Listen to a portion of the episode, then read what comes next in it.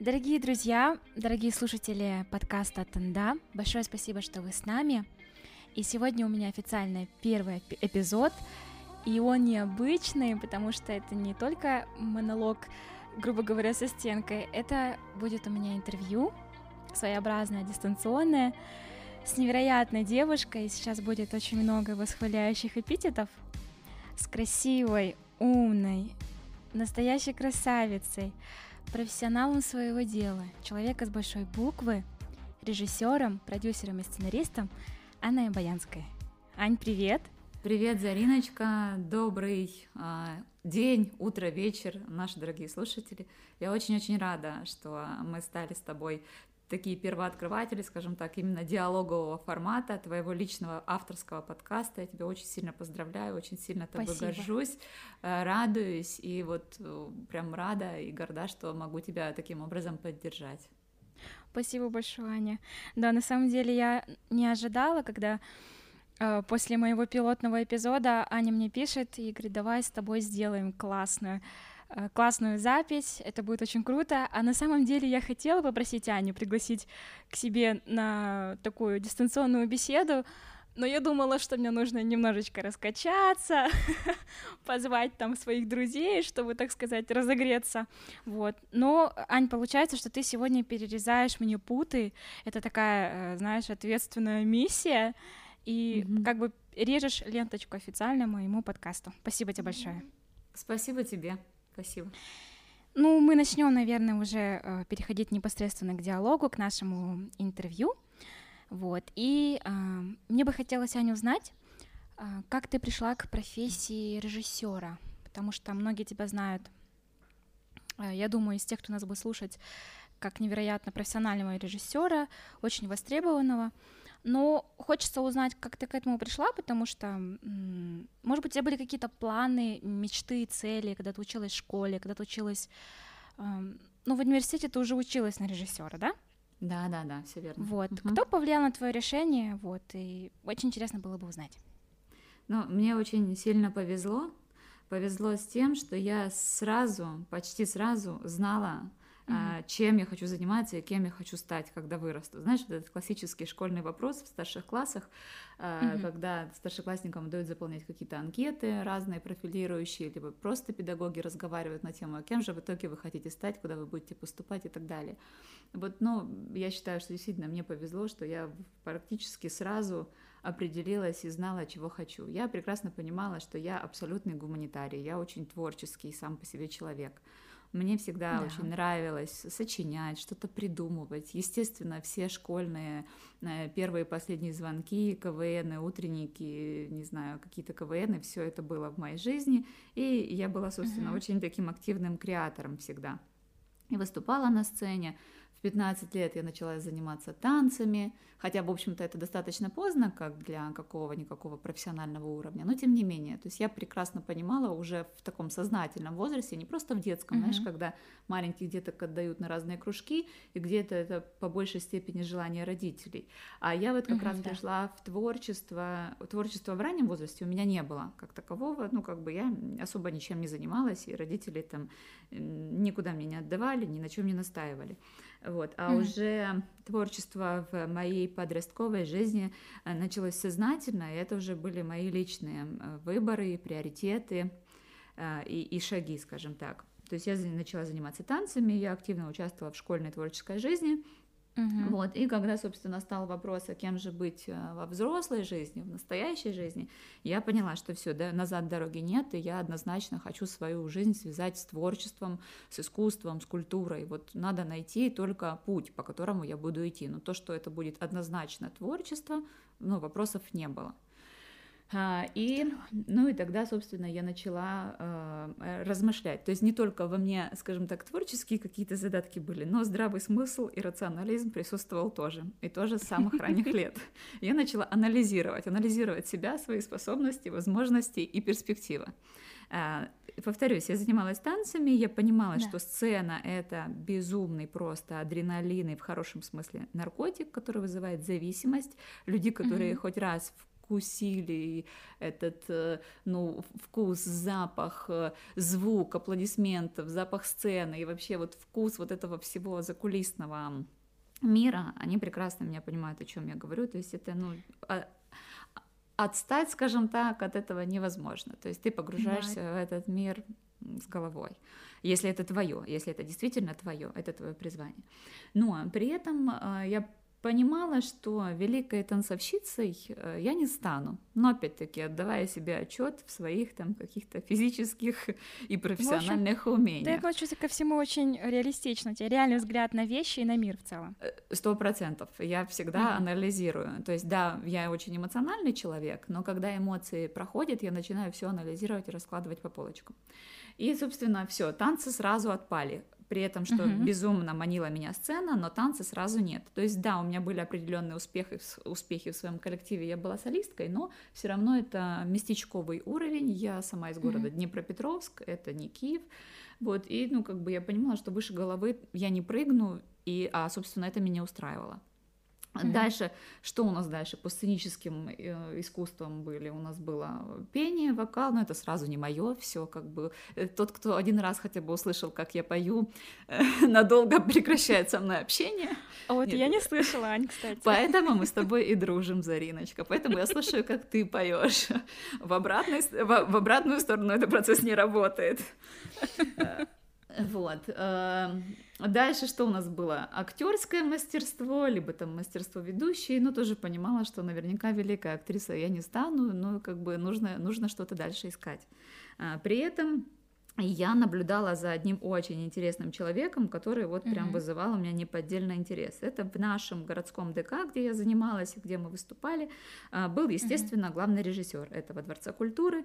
И вот, собственно, его личность, и его профессия, его род э, занятий меня очень сильно привлек. То есть я вот смотрела, что делает он, а, ну, на каких-то mm-hmm. сборных концертах, скажем так. Mm-hmm. Uh-huh. Я смотрела так, он, он формирует концертную программу, он дает нам задания, там, например, вот нашему тому же танцевальному коллективу, ну, грубо говоря, сегодня вы будете танцевать этот номер, потому что он мне нужен по сюжету, по сценарию. Потом я смотрю, он также работает, uh-huh. взаимодействует с другими артистами, он иногда выходит на сцену как ведущий, то есть я прекрасно понимала, что вот, вот это именно тот человек, именно та профессия, которая компилирует в себе разные жанры искусства, которая в ну, угу. такая сводит воедино все направления. И, собственно, он является проводником абсолютно всех сценических видов э, искусства, и это то, что, mm-hmm. собственно, мне надо. Мне не надо быть прямой балериной, мне не надо быть супервокалисткой, мне не надо быть, там, я не знаю, великой актрисой, но если у меня есть какая-то творческая, э, творческое видение, и есть mm-hmm. силы и мозг это все свести и подать, и правильно преподнести зрителю, значит, это мое. И все, собственно, вот так вот все стало на свои места э, благодаря главному режиссеру местного дворца культуры, по-моему, если я не ошибаюсь, ошибаюсь, зовут его Михаил Ворожейкин. Mm-hmm. Дай бог ему здоровья. Я на него Это посмотрела. Я посмотрела на него и приняла для себя решение, я хочу быть режиссером. А, был у меня, скажем так, еще один путь, э, куда я могла свернуть, но по большому счету это тоже такое одно из направлений. Я поступала после 11 класса, помимо режиссуры, я подала документы uh-huh. на режиссуру в Киев, и я подала еще документы на журналистику в наш Днепропетровский национальный университет, на журфак. А, это достаточно mm-hmm. престижный журнал, ну, вуз, и особенно вот журналистки, журналистское направление, то есть оно э, достаточно котируется у нас в Украине и как бы mm-hmm. считается доста- достаточно престижным. И, собственно, я поступила. Э, так получилось, что по времени экзамены на журфак были немножко раньше, чем вступительные в Киеве на режиссуру. Mm-hmm. И, собственно, когда на момент, когда мне надо было ехать в Киев, э, сдавать экзамены в на, на режиссерский факультет, и я уже поступила на журфак в Днепре. И причем поступила Вау. на бюджет и прошла достаточно серьезный конкурс и отборы. Там была чуть ли не в первых, э, э, в первых рядах вот этого, знаешь, списка абитуриентов, которые поступили. Вот. Ух ты, и, собственно, аплодисментов. Да, спасибо. И э, мои родители, конечно же, сокрушались и говорили, зачем тебе этот КИ, зачем тебе эта режиссура, ты поступила здесь у нас дома на журналиста, это тоже творческая профессия, здесь тоже можно писать, сочинять, снимать, ну, по большому счету так и есть, как бы очень тоже mm-hmm. достойная, интересная профессия, и, собственно, она мне потом в дальнейшем очень много помогала, именно вот такое как бы направление и склад ума, скажем так. Угу. Вот, но ну, при этом как бы я знала, что моя главная цель там, в Киеве, и я поеду туда. И, естественно, я поехала, поступила, и мне надо было забрать те документы, которые я подала в ДГУ, мне надо было их забрать, чтобы ну, от, отвезти снова в Киев, уже как бы оригиналы mm-hmm. всех э, вступительных документов. И когда я прихожу на кафедру журфака и говорю, я, я поступила, но я забираю документы, на меня смотрели как немножко на сумасшедшую девочка, ты куда, ты чего, ты в здравом уме? Типа, на кого ты нас променяла вообще, что, что происходит?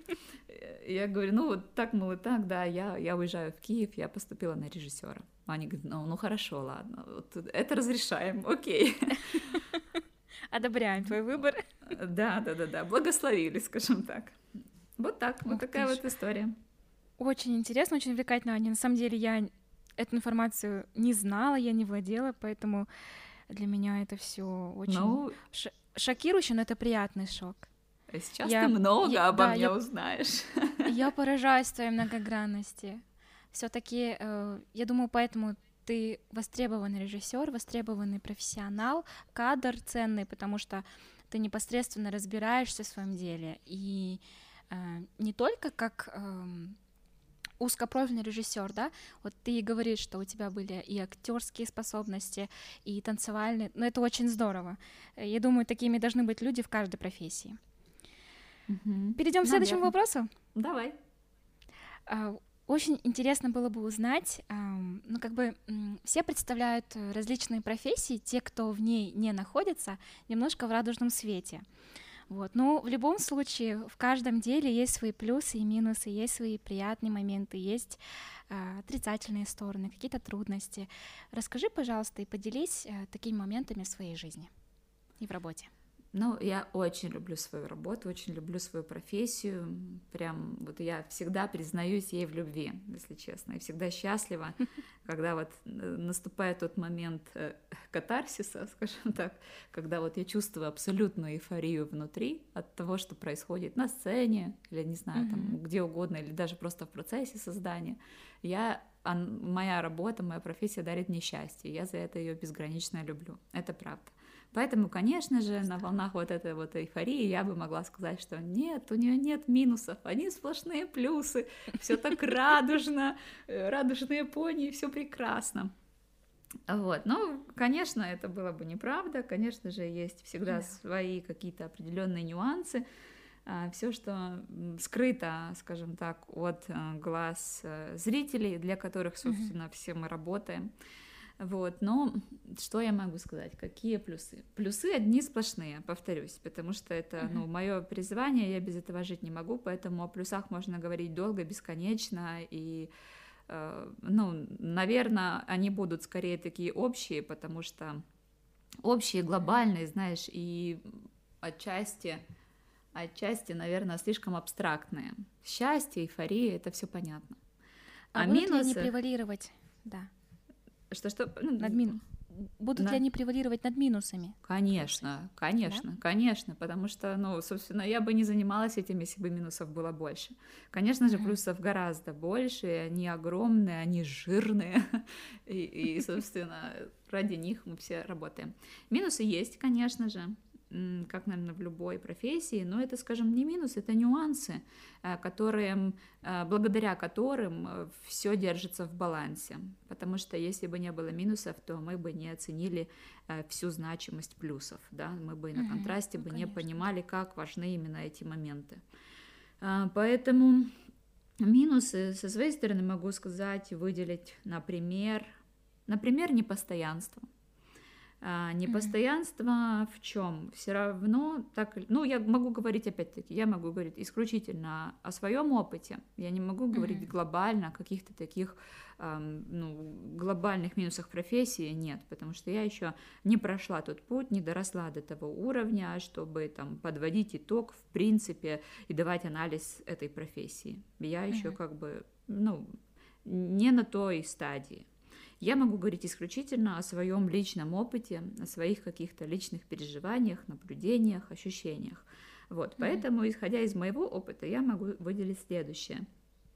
Непостоянство. Непостоянство в чем? Лично у меня все равно, так или иначе, я сам себе режиссер, я свободный художник, и, э, ну, как бы, есть момент, э, ну, то густо, то пусто, знаешь, есть такой момент, то есть есть определенные там периоды загруженности, они, собственно, и календарно очень четко прослеживаются, особенно те люди, mm-hmm. которые, скажем так, в нашей творческой э, среде, они прекрасно понимают, о каких таких календарных а, графиках загруженности я говорю, она, они есть в любой профессии. Вот. Mm-hmm. И, например, когда есть проекты, вау, ты горишь, тебя несет, ты прям в потоке, да, как что называется. А бывают mm-hmm. периоды затишья, особенно сейчас мы с этим очень сильно все столкнулись, и вот это затишье, да. оно такое гнетущее, оно пугающее очень сильно. А поскольку наша профессия, она творческая, она все мы люди такие очень с тонкой душевной организацией, и процессы, и моменты вот такого простоя творческого, пусть даже вы, вынужденного, пусть даже по определенным форс-мажорным вот таким критическим обстоятельствам. Но mm-hmm. вот такой вот простой, он очень сильно ударяет по творческому человеку. И ну, как бы это, конечно, очень сильно ранит. То есть наша профессия, моя личная профессия, она нестабильна в плане mm-hmm. определенной занятости, потому что когда происходят в мире какие-то очень серьезные глобальные вещи, то меньше всего люди будут думать о том, чтобы устроить там какой-то праздник, концерт и так далее. То есть когда человечество mm-hmm. на грани выживания, то, ну, как бы о празднестве ты думаешь в последний момент. Вот, поэтому это первое, скажем так, непостоянство. Mm-hmm. А, потом, ну, если перейти от глобального к локальному, то, наверное, э, ну, наверное, все-таки загруженность, вот когда мы находимся в процессе проекта, в процессе создания, то, конечно, идет работа 24 на 7 и 7 дней в неделю и, и так далее. То есть это беспрерывный процесс. Нельзя, а, так, знаешь, прийти там, я отработать с 9 до 6, прийти домой с офиса и все, и превратиться в домохозяйку. То есть момента да отдыха, умственного отдыха от профессии тоже нет. Ты всегда в процессе, твой мозг всегда работает. И, ну, у меня бывали периоды, когда я очень плохо спала, когда я была, ну, во-первых, э, из-за того, что ты постоянно на связи с людьми, а бывало так, когда это международные проекты, то mm-hmm. на связи с людьми в разных часовых поясах, иногда даже в кардинально противоположных, то есть когда там ты засыпаешь, человек просыпается, и надо быть все равно постоянно в рабочем режиме, а, то есть mm-hmm. иногда это вот даже физически это просто выматывает. И, ну и опять-таки нервы, э, постоянное напряжение и постоянное ты чувствуешь на себе груз ответственности. То есть режиссер это человек, который за все отвечает. Mm-hmm. И, ну, как бы нужно иметь э, очень большую выдержку эмоциональную, моральную, чтобы на себя эту ответственность принять. Вот, и, собственно, потом ее оправдать. Вот угу. поэтому где-то, конечно же, и морально тоже устаешь, э, но тем не менее э, даже эти э, моменты усталости физической, моральной, все равно это ничто по сравнению с тем удовольствием, которое глобально я получаю от профессии. Это сто процентов. Как бы я угу. там иногда, знаешь, в момент слабости там не сокрушалась, как же я устала, когда же это все закончится, нет, это все неправда. Все равно я обожаю свою работу, и я без нее не могу. Этот этот карантин мне это очень четко дал понять. Вот. Здорово. Получается, такие минутные слабости, когда ты позволяешь себе немножечко поругать себя, где-то пожалеть, а потом ты понимаешь, что все-таки все то, что происходит, это компенсирует да, все да. эти минусы, да? Сто процентов, сто процентов. Конечно, я могу а сейчас, вот мы сейчас с тобой в процессе разговора а, я, знаешь, там а, на один вопрос отвечаю, э, начинаю уже там другую тему мы с тобой поднимаем, И я тут же вспоминаю какие-то мысли, еще какие-то добивочные моменты к предыдущему вопросу. Но я думаю, что мы так будем с тобой немножко прыгать. Но, с другой стороны, э, этим хорош формат подкаста. Можно да, говорить много о чем угодно, да, это в формате беседы. И, а поскольку мы, девочки, с тобой интересные, за нами тоже интересно подслушивать, о чем бы мы ни говорили. Я думаю, что это так и есть. Вот давай перейдем от эм, вот этих минусов, которые ты озвучила. Вот ты сказала э, большой загруженности э, 24 на 7, да, когда у тебя нет времени прийти домой и стать домохозяйкой, да? Но да. все-таки э, так получилось, что мы родились женщинами, и за нами есть, э, у меня пока этого нет, но у тебя есть э, сын Яромир, для тех, кто не знает. Э, замечательный сыночек. Нам, к сожалению, не, под... не удалось познакомиться в Киеве, потому что ты строго-настрого запретила ему приезжать на площадку, чтобы он не отвлекал. Но я думаю, что мы бы с ним подружились. И здесь у меня, знаешь, сразу переходит вопрос о том, тяжело ли совмещать а, материнство с работой. Mm-hmm. Как ты с этим справляешься? Не знаю. Не знаю, правда. Не знаю, как совмещать, не знаю, как справляюсь и справляюсь ли. Э, ну, тоже тогда начну рассказывать с самого начала, да, вот этот mm-hmm. мой путь совмещения профессии и семьи. А, у меня ребенок абсолютно творческий по своему рождению, скажем так. Mm-hmm. Он был у меня сын полка, сын сцены. То есть я была беременная до, до, до последних месяцев, скажем так, беременности я работала. Mm-hmm. И и, собственно, после его рождения ему было уже 6, ему было, вернее, только 6 месяцев, а я с ним поехала уже через всю Украину, а, с Киева, с севера, получается, на юг, а, делать большой фестиваль. А, то есть шестимесячный ребенок на руках, и мы на машине едем, потому что мама работает, мама нет другого. Это героизм. Нет, это я не расценивала это как героизм абсолютно, я расценивала это как, ну, само собой разумеющееся. Ну, то есть как это так, как это я пропущу фестиваль, в смысле, как это будут мои коллеги работать там без меня? Нетушки, я еду, я в процессе, я никуда не выпадала. И так, на следующий год, когда ему было полтора года, тоже как бы этот фестиваль продолжался. Естественно, я уже, ну, с чуть-чуть подросшим сыном, но тоже там была. И ну, то есть это абсолютно для меня было нормальное явление, когда, например, опять-таки, вот возвращаясь к его шестимесячному возрасту, я взяла, со мной поехали, вернее, моя сестра родная Катя, и со мной поехал, как ни странно, мой папа, то есть Ярошин дедушка. Такая у меня была странная группа поддержки, но, но как бы у меня, естественно, были помощники, и когда я была там, ну, сильно занята там на репетициях, на сцене, на площадке, они там его катали, меняли, спать укладывали, а мне приносили mm-hmm. его только кормить, вот. Mm-hmm. И был один забавный случай, тоже очень показательный, когда вот у меня идет там концерт, это был большой фестиваль, недельный, было много разных активностей, много разных концертных э, программ разные дни, разные. И вот, значит, в один из дней, когда идет у нас концерт э, в, собственно, там в одном таком дворце тоже как культуры, Uh-huh. А я тогда еще была и как ведущая. То есть я ну, не выходила на сцену, я была так голос за кадром, дикторский текст говорила и приглашала, ведущ... э, приглашала артистов на сцену. То есть я режиссер, я выпускающий режиссер, я еще ведущая здесь. Все как бы все, все в одном. И, и, собственно, я еще кормящая мама, но я об этом не думала. И, значит, в какой-то момент ко мне за кулисы тихонечко, там идет концерт, все как бы в процессе, ну, мы, никто никуда не останавливался, не репетиция, а вот прям вот концерт идет, и смотрю за кулисами, ко мне тихонечко пробирается, значит, мой папа с Ярошей на руках.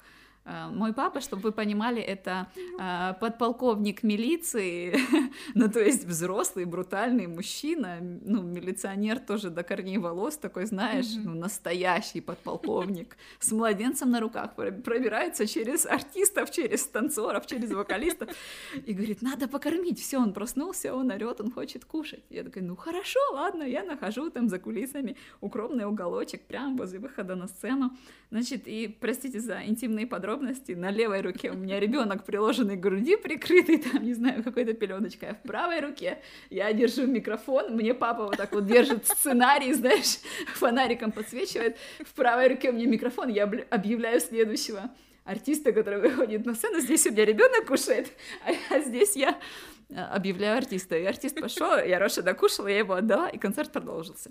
Вот такой вот был забавный случай в моей материнской рабочей практике. Действительно забавный. Ну, более того, на этом же фестивале, уже в день гала-концерта, гала-шоу, э, значит, тоже, тоже, пожалуйста, показательный момент. Мгм. А, Был один номер, очень яркий, очень красивый, танцевальный, э, прям очень-очень крутой э, танец был под песню Майкла Джексона Earth Song. Я его там дикая фанатка, эту песню обожаю, и танец невероятной силы и мощи.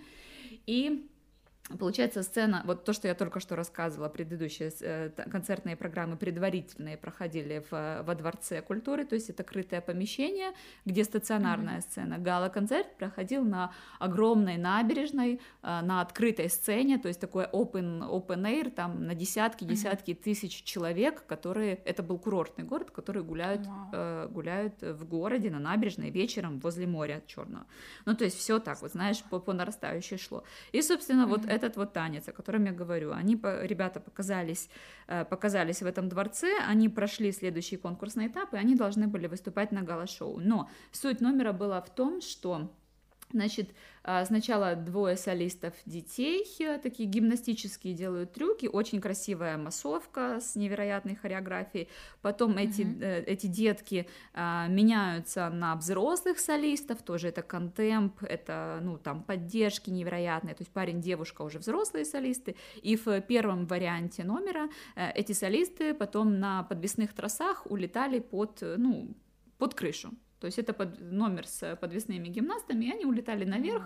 То есть такой как бы Эффектно. эфи- было очень эффектно, да, номер назывался «Жажда жизни», по-моему, а, о том, что вот, ну, как бы цик- э, цикл жизни человека, то есть детки маленькие, детки выросли, а взрослые люди улетели в небо. Ну, то есть понятно, да, аллегория, о чем идет речь. Ну, то есть номер прям вот действительно до мурашек. Сейчас о нем рассказываю, идут мурашки по всему телу. И получается, когда должны были ребята его показывать на большой сцене на набережной, вот этот вот сам финал не мог, э, ну, его технически невозможно было реализовать, потому что там нельзя было сделать цирковой подвес, некуда было крепить цирковую лебедку, и как бы технически это было не предусмотрено, и как бы все разводили технически наши подрядчики, нет, как бы вот этого подвеса и взлета не будет на этой сцене, на Мгм. набережной не будет.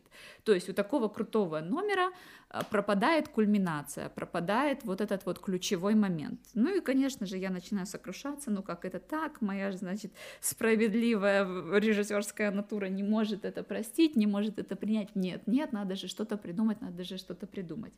И Ну в да. итоге, м, и в итоге, значит, меня вот прям осеняет в какой-то момент что у меня же на руках э, продолжение номера. Как это так? Номер «Жажда жизни». Мы начинаем с Мгм. того, что на сцене двое маленьких детей, потом эти дети вырастают. И, собственно, продолжение жизни в чем? Продолжение в их детях. В детях Да. этих вчерашних детей, то есть наше продолжение, наша жажда жизни — это наши дети. Я говорю, так, Мгм. ребята, вот в этот момент вы заходите за кулисы, там массовка отвлекает, делает какой-то постановочный эпизод массовый, вы заходите за кулисы, я даю вам своего голенького, простите, сына, и вы выходите с ним на сцену. Как, а у них такие еще бежевые были а, костюмы, то есть, знаешь, вот прям такой нюд и очень-очень м, очень символично. Да. Я говорю, я вам отдаю э, обнаженного своего шестимесячного ребенка, и вы идете с ним на сцену. Так и сделали. Благо, Ярон не плакал, он вообще не понял, что происходит, потому что мать его тут за кулисами раздевает, отдает непонятным странным людям. Естественно, он ничего не понимает, но сам факт. И, значит, а мой папа, получается, Ярошин дедушка, пошел в толпу зрителей, чтобы, собственно, этот момент весь увидеть. И вот он рассказывает, что, ну, во-первых, было невероятно эмоционально, просто до мурашек, до, не знаю, до волос дыбом этот момент был настолько До крут, да, до слез, что вот вышла пара с ребенком на руках, он говорит, я стою в толпе, и люди говорят, кукла, кукла, да нет, это кукла. А еще у нас были, ну, как естественно, большие трансляционные экраны по бокам, ну, как ты знаешь, да, на, в таких больших сценах.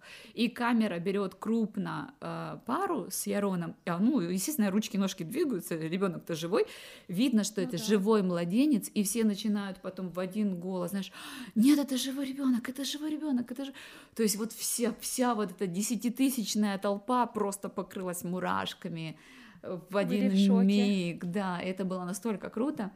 Вот, так это я к чему? Все, такая длинная история о моем материнстве и о моей работе.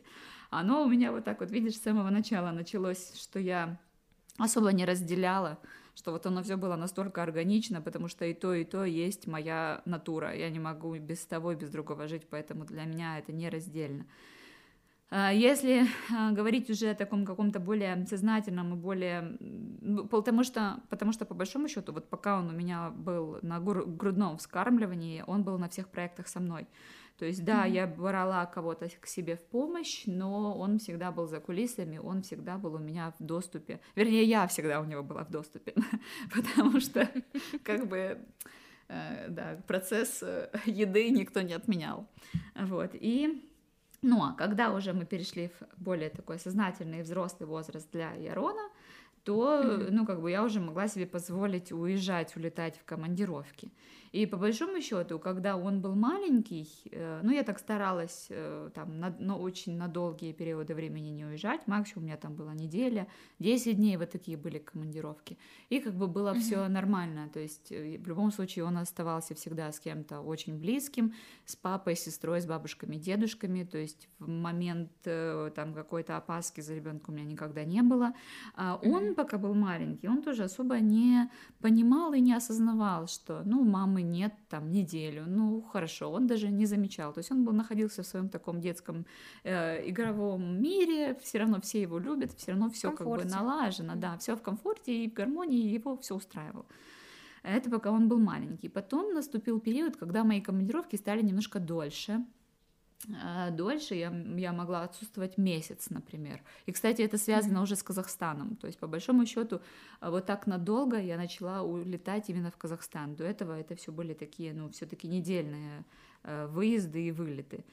Mm-hmm. А, и, и, собственно, когда случился у меня первый месяц отсутствия, вот тогда началась такая проблемка, легкая проблемка, но она началась по большому счету в большей степени, вернее, у меня. То есть у меня началась такая ломка, у меня начались скучашки очень дикие, mm-hmm. и я страдала в большей степени. Ярон по-прежнему был на своей волне, у него по-прежнему все было прекрасно, пока он был маленький, пока ему там 6-7 лет. Но в какой-то момент, э, а время шло, это там начиная с 2016 года, вот по нынешний период, и получается... Ну, то есть я по-прежнему прилетаю, улетаю, и по-прежнему тоже там на длительные периоды, неделя, две, три, месяц, а при mm-hmm. этом Ярон растет. То есть я начинаю к этому привыкать эмоционально. То есть у меня уже нету, вы знаешь, такой вот дикой внутренней боли душевной о том, что вот у меня сын там, а я здесь. То есть я как бы, mm-hmm. ну, по большому счету, да, привыкла э, к командировкам. В то же время у него начался обратный процесс. То есть, когда он был маленьким, он не понимал, что меня нет. Ну, а когда он начал подрастать и уже вот стал плюс-минус подросткового возраста, mm-hmm. начались mm-hmm. проблемы. То есть э, его взросление как раз и нам аукнулось очень сильно. То есть он mm-hmm. становился взрослым и понимал. То есть до, до того момента он не осознавал, что меня нет. Сейчас он осознает, что меня нет, и он начинает сильно скучать, очень сильно. То есть до каких-то даже депрессивных моментов. То есть был, был такой вот тоже показательный случай. Э, я mm-hmm. нахожусь там за десятки тысяч километров, он находится там с моей мамой, с бабушкой своей, и она мне там звонит и говорит, все, он не может, он сильно mm-hmm. скучает, он плачет, все как бы, ну, ребенку плохо. Я вот прям в процессе телефонного разговора я беру билет на самолет, там на ночь. Я говорю, завтра mm-hmm. утром я в Украине. Все, я прилетаю, два дня я, я с ним. Э, ну, а процесс, как бы рабочий это процесс у меня в Астане никто не отменял, поэтому я там выкроила, что вот у меня два дня выходных. Я слетала туда и обратно, я немножко побыла с ним и вернулась, э, вернулась снова в э, Казахстан. То есть, ну, как бы сложно, сложно с одной стороны, наверное, совмещать Но работу. Да? Но выходы всегда находятся, если их искать и если хотеть, потому что, ну, по-другому я бы не смогла. Я бы не смогла быть только мамой, или я бы не смогла быть э, только в профессии, но при этом там без семьи, без ребенка. Нет, это тоже uh-huh. не для меня. Если хочешь найти выход, ты его всегда найдешь. Вот.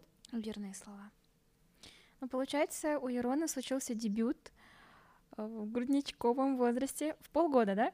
Да, да, совершенно верно. Так что можно, сме... можно смело говорить, что первый дебют состоялся в полгода. Э, да, но при этом он совершенно не творческий, не сценический, он очень стесняется, он не хочет вообще слышать о сцене, для него все, что связано с какой-то публичностью, для него это вообще табу и стыд и срам. Еще хотелось бы такой, знаешь, эм, следственный вопрос задать, судя по твоим ответам, как бы по ходу твоего ответа, э, касательно твоего эм, расслабления от больших проектов, поскольку ты говоришь, что от тяжелой загруженности идет и как бы моральное, и духовное, и физическое истощение. Вот. И в любом случае, что это расслабление, эта релаксация, она тебя приводит э, и вдохновляет на какие-то новые идеи. Как это у тебя все происходит? Ну, э, конечно, я могла сказать, э, что э, я не устаю, но неправда, я устаю, я уже об этом говорила. А, и часто mm-hmm. сама себя сравниваю, вот когда вот момент уже состоялся, когда концерт, проект, фестиваль, неважно, что уже прошел, вот, и, конечно, я чувствую mm-hmm. невероятное опустошение. Я сравниваю себя со сдутым шариком гелиевым. Знаешь, вот когда гелиевый шарик наполнен э, воздухом, но гелием он такой летает, летает, а потом его сдувают, он такой, как э, в, в, из него да. прям резко выходит весь воздух, он летает, летает и просто падает на землю. Вот, вот этот вот э, сдутый шарик, это вот я в момент окончания проекта и такое опустошение, полная такая где-то даже апатия, она присутствует сто процентов. Вот. И я просто беру день отдыха абсолютного, тотального. Я просто лежу в кровати, я ничего не делаю. Я просто сплю, высыпаюсь. У меня, знаешь, момент, как будто бы я там, не знаю, как будто меня кто-то побил палками. Я иногда физическую даже чувствую боль. То есть у меня болят все мышцы, все тело. Я просто лежу, просто лежу, сплю, uh-huh. ничего не делаю. То есть абсолютный, абсолютный физический и моральный покой. Но при этом uh-huh. мне всегда интересно услышать, увидеть фидбэк. То есть э, понять, как среагировали люди на то, что ты сделал, понять, как, какой отклик э, нашелся, услышали ли нас, увидели ли нас, поняли ли нас. И поэтому mm-hmm. я вот, знаешь, очень mm-hmm. примитивно все. Просто я лежу в кровати и мониторю, мониторю отзывы, мониторю комментарии, мониторю, ви- мониторю видео. Неважно, какой это проект, э, наши совместные mm-hmm. или либо какие-то другие. То есть я вот прям максимально, э, скажем так, смакую момент после вкусия. Я пересматриваю видео, которые там я mm-hmm. сделала, если получилось. Я пересматриваю какие-то архивные моменты. А где-то в какой-то момент я анализирую то, что было. Я смотрю, как там среагировали люди, если есть какой-то фидбэк у аудитории, если это, ну, предполагается. Mm-hmm. А то есть я вот погружаюсь мысленно в, э, в такой пост э, постпроектный э, период и в то же время физически отдыхаю. То есть, mm-hmm. если сказать просто и примитивно, mm-hmm. я ничего не делаю, читаю комментарии. Все. Да, я их читаю.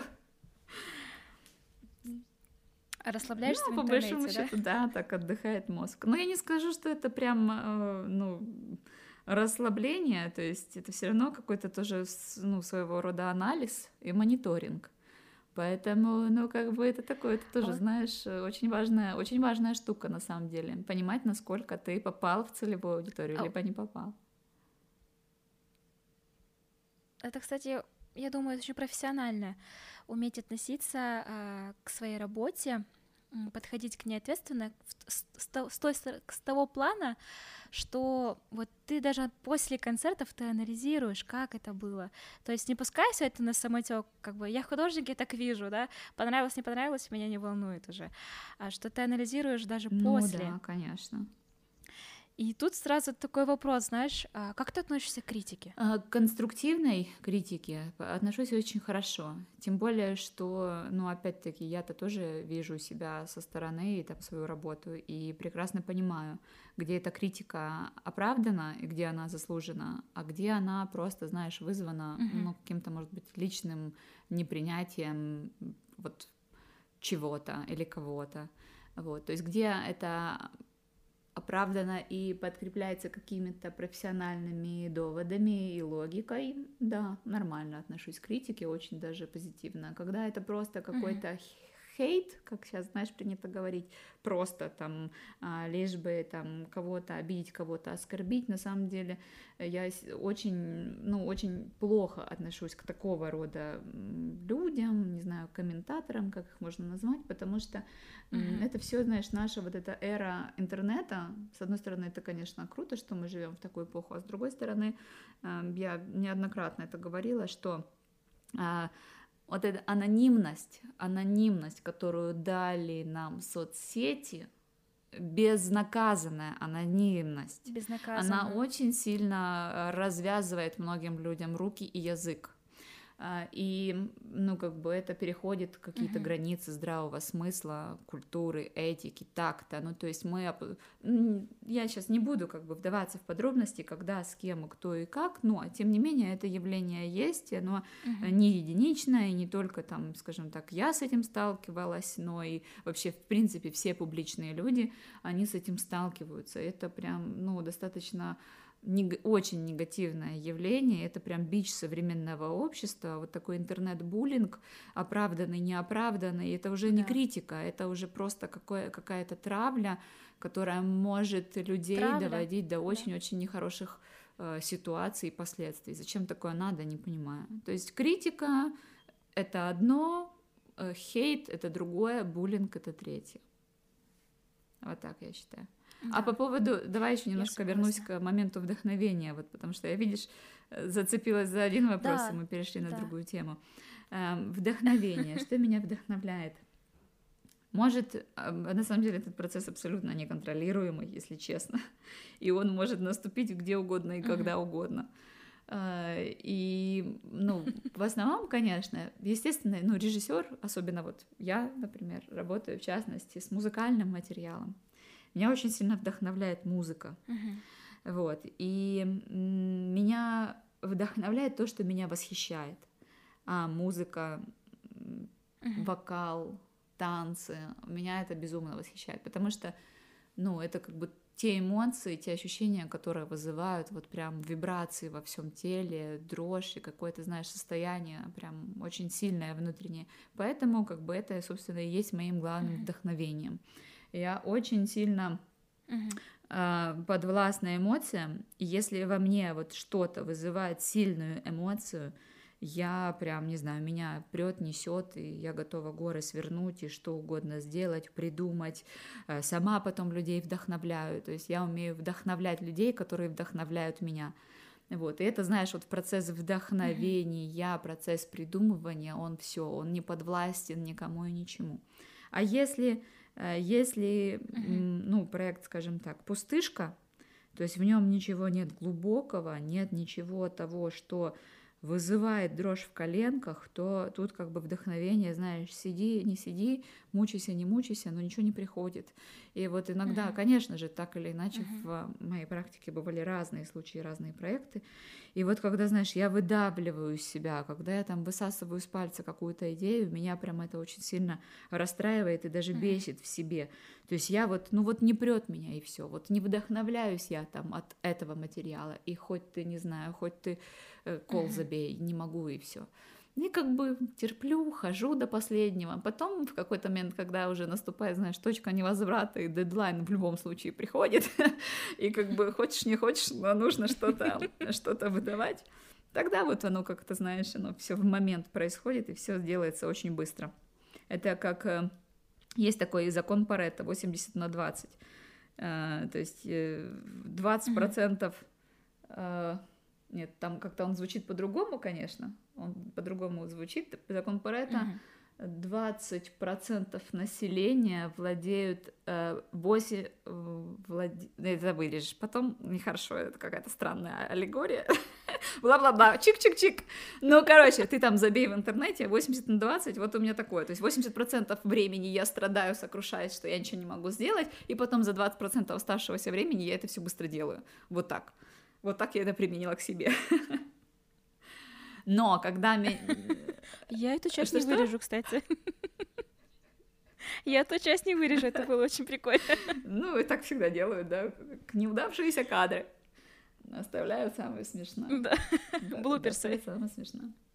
Но когда, я же говорю, когда я нахожусь в потоке вот этого э, тотального абсолютного вдохновения, то, конечно, я прям все, я ничего не замечаю вокруг, и меня несет, несет, несет, несет. Это очень клево. И самое интересное, что я же говорю, оно может прийти в какой-то да. совершенно бытовой ситуации, в какой-то совершенно странной ситуации. Ну вот, знаешь, осеняет мысль, «А, вот, угу. надо вот так сделать, и все. И я понимаю, что да, это оно, надо вот так вот сделать, и, и ты уже все. И, и все. И, и, ты на, и назад дороги нет, надо вот так вот сделать, и все, да. Да. Здорово.